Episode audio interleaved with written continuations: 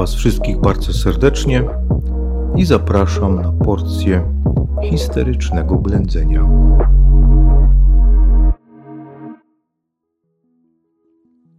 Hejo, hejo, moi kochani. Witajcie w kolejnym odcinku naszego słuchowiska. Dzisiaj bardzo, bardzo ważny temat wydarzeń marcowych 1968 roku.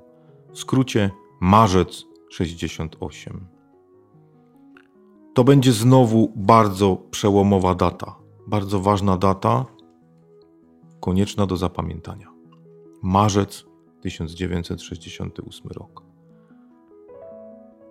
Duża fala, ogromna fala antysemityzmu, która wtedy eksploduje w państwie polskim, będzie miała swoje takie, można powiedzieć, drugie dno. Od czego się wszystko zaczęło? Ano, zaczyna się od tego, że czerwcu 1967 roku na arenie międzynarodowej świat obserwuje wojnę, kolejną wojnę między młodym państwem izraelskim a, koalic- a koalicją państw arabskich, która usiłuje to państwo zniszczyć. Jest to kolejna wojna, tak zwana wojna sześciodniowa. Będą zwycięskie, w zasadzie wszystkie te wojny, które Izrael z Arabami toczy, będą wojnami zwycięskimi dla Izraela. Jakie to ma przełożenie na to, co dzieje się w Polsce? Ano, dosyć mocne, ponieważ sojusznikiem Izraela, państwem wspierającym Żydów w tej wojnie są Stany Zjednoczone, czyli śmiertelny i zaciekły wróg komunizmu. Natomiast sojusznikiem państw arabskich jest Związek Radziecki.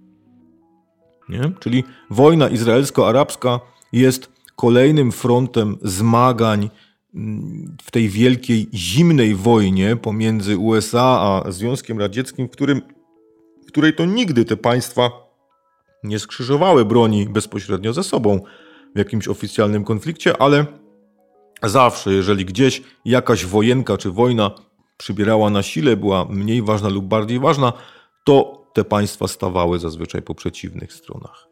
Wobec tego, skoro nasz wielki sojusznik ówczesnego czasu, prawda, wielki brat, Związek Radziecki wspiera Arabów, my też musimy tych Arabów wspierać. Skoro Żydzi są sojusznikami znienawidzonych Amerykanów, USA, należy tych Żydów również teraz za to potępić. Machina propagandy rusza. Pamiętacie z poprzednich odcinków, że w łonie PZPR-u zaczyna pojawiać się właśnie wokół Kazimierza Moczara organizowana przez niego grupa tzw. Tak partyzantów, bardzo mocnych antysemitów, którzy na Gomułkę mają duży wpływ, którzy z tej antysemickości czynią sobie sztandar, można powiedzieć. Teraz dla nich wybiła godzina rozpętują niesamowitą nagonkę na tzw. Tak syjonistów, czyli właśnie zwolenników imperializmu żydowskiego, amerykańskiego. Wracają często te demony właśnie z czasów hitlerowskiej propagandy o tych Żydach chcących zniszczyć prawda, państwo i tak dalej, i tak dalej. Po co to robią? Nie? Dlaczego to robią? Słuchajcie, odpowiedź jest bardzo prosta. Oczywiście, by wesprzeć też y, na arenie międzynarodowej Związek Radziecki, by skłonić społeczeństwo do tego, by uwierzyło w słuszność tej, tej, tej wojny, prawda, w słuszność wspierania Arabów, ale jest również inny cel. Jest również drugie dno. Słuchajcie, Żydzi, czy też politycy komunistyczni pochodzenia żydowskiego w partii, w PZPR-ze zajmują cały czas dosyć sporo stanowisk. Jest teraz okazja dla partyzantów pozbyć się tych ludzi, wyrzucić ich z partii, dokonać kolejnej już entej czystki w partii i zrobić skok na kasę, nie? Mówiąc tak kolokwialnie, skok na stanowiska. Wywalić tych ludzi po prostu z ich stanowisk, zająć, obsadzić swoimi ludźmi ważne stanowiska w państwie. Tak będzie się działo. Wsławił się w tych czystkach, tutaj po raz pierwszy się pojawi w naszych opowiadaniach to nazwisko Wojciech Jaruzelski, który w tej grupie partyzantów dosyć mocno działa. Oczywiście on odpowiada za armię, ale pamiętajcie, że te resorty siłowe w komunizmie są absolutnie najważniejsze. Marzec 68 roku nie ma tylko i wyłącznie tego zjawiska syjonistycznego, antyżydowskiego, tej, tej twarzy, która spowodowała emigrację też z Polski tych Żydów, którzy jeszcze tu u nas zostali, można powiedzieć. No wiadomo, nie wszystkich, prawda? Ale ten antafala tego antysemityzmu naprawdę skłoni do wyjazdu z Polski jeszcze tej pokaźnej grupy żydowskiej, która jeszcze tutaj jest. Tym razem związanej z komunizmem, prawda? Ale te wydarzenia marcowe mają też jeszcze jedno podłoże, mają też jeszcze jedną stronę. Jest ona związana ze, sław ze sławnym wystawieniem spektaklu pod tytułem Dziady Kazimierza Dejmka w grudniu 1967 roku. Koniecznie trzeba to zapamiętać. Oczywiście nie będziemy tu o dziadach e, dużo mówić. Ja mam nadzieję, że większość czytało dziady. Czy zrozumiało, to jest inna sprawa. Chodzi oczywiście o tą sławną trzecią część dziadów, którym to właśnie te tematy niewoli Polski, zniewolonej Polski przez Rosję są bardzo mocno przez Adama Mickiewicza podnoszone. Oczywiście podczas premiery Dziadów ludzie dosyć mocno i, i, i znacząco odczytywali te fragmenty tego dzieła, w którym była mowa o tym, jak Rosjanie nas niewolą i zaczęli utożsamiać te dziady z czasem dla nich współczesnym. Nie? Co prawda za czasów Mickiewicza komunizmu nie było, no ale utożsamiono Rosjan z komunistami, no i wszystko się zgadzało, niewola jest dalej, prawda, i tak dalej, i tak dalej. Jak reaguje Gomułka? No, możecie sobie już wyobrazić, prawda? Gomułka, który przeistacza się już tutaj w, w taki naprawdę betonowy, w betonowy, scementowany jakby organizm. Oczywiście zakazuje wystawiania dalej dziadów. Uważa, że to jest wbicie noża w plecy przyjaźni polsko-rosyjskiej, że dziady są antyrosyjskie, antyradzieckie, że dziady w ogóle hobią religię, nie? Bo tam też pamiętacie, mamy te, te wszystkie religijne uniesienia, przemiany Konrada Gustawa i tak dalej, i tak dalej. Słuchajcie, zdjęcie dziadów z desek teatrów spowodowało wielkie protesty, szczególnie znowu tej części społeczeństwa, dla której kultura jest bardzo ważna, czyli środowisk akademickich, studentów, przeciwko cenzurze. Na początku oczywiście przeciwko tym dziadom, ale te dziady stały się takim symbolem. Te sławne dziady Kazimierza Dejmka stały się takim symbolem oporu i protestu przeciwko cenzurze. Cenzurze, która kontroluje absolutnie wszystko, co ma do opinii publicznej y, się przedostać. Wielkie protesty spowodowały wyrzucenie, wyrzucenie ze studiów Adama Michnika, Henryka Schleifera, dwóch takich czołowych działaczy tego stronnictwa komandosów, czyli tych młodych studentów, którzy chcą właśnie dokonać jakichś zmian, prawda? Chcą się przeciwstawić temu wszystkiemu. Stronnictwo komandosów, warte podkreślenia, również jest związane w jakiś sposób z komunistami wcześniej, prawda? My tu mówimy o tych protestach, które się rozpo, rozpoczynają. Te protesty idą wielotorowo, jak widzicie, i w społeczeństwie, ale w łonie samej partii komunistycznej też te protesty się rozpoczynają. Przecież Jacek Kuroń, Kazimierz Mądzelewski to są członkowie partii.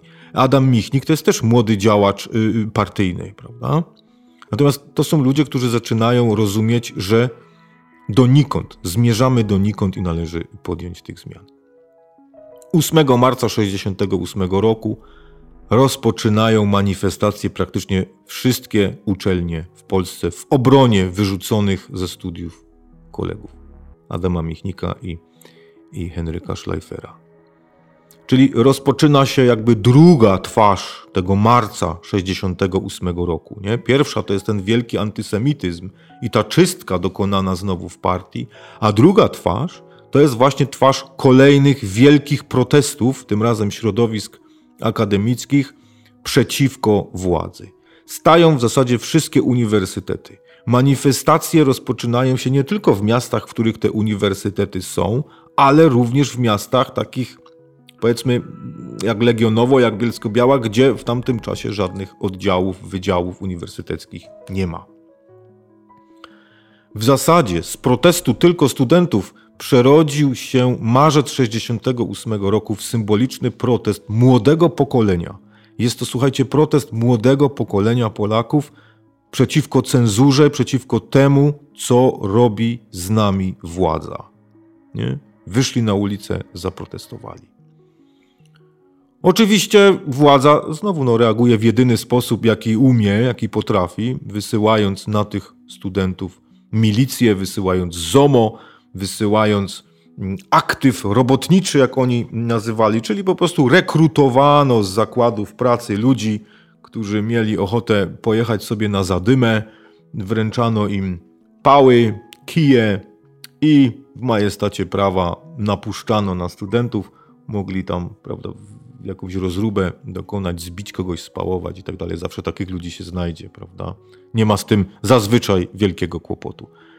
Czyli wszystkie te manifestacje są dosyć mocno tłumione, dosyć brutalnie e, tłumione. Oczywiście ludzi tych oskarża się o syjonizm, o to wiąże się to wszystko, że to są żydowscy agenci, amerykańscy agenci, że to jest kontrrewolucja, prawda, i tak dalej, i tak dalej, i tak dalej. Mm, to wszystko sprawia, że studenci, no oczywiście władzy nie dali rady obalić, nie byliby w stanie władzy obalić, ale jest to kolejny już mocny protest społeczeństwa, tym razem całej młodej grupy społeczeństwa przeciwko e, temu, co robi władza.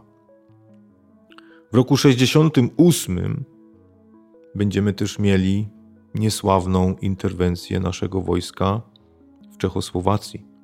Nie? W Czechosłowacji też dojdzie do odwilży, też Czesi i Słowacy będą chcieli zawalczyć o swoją wolność i wojsko, które wyśle tam Gomułka, nasze wojsko, utopi tamte marzenia Czechów o wolności. Oczywiście razem z wojskami innych sojuszniczych komunistycznych państw. To wszystko, słuchajcie, w tym roku 68 sprawiło, że społeczeństwo Gomułki ma naprawdę już dosyć. Że dojrzewa czas do zmian, do kolejnych zmian.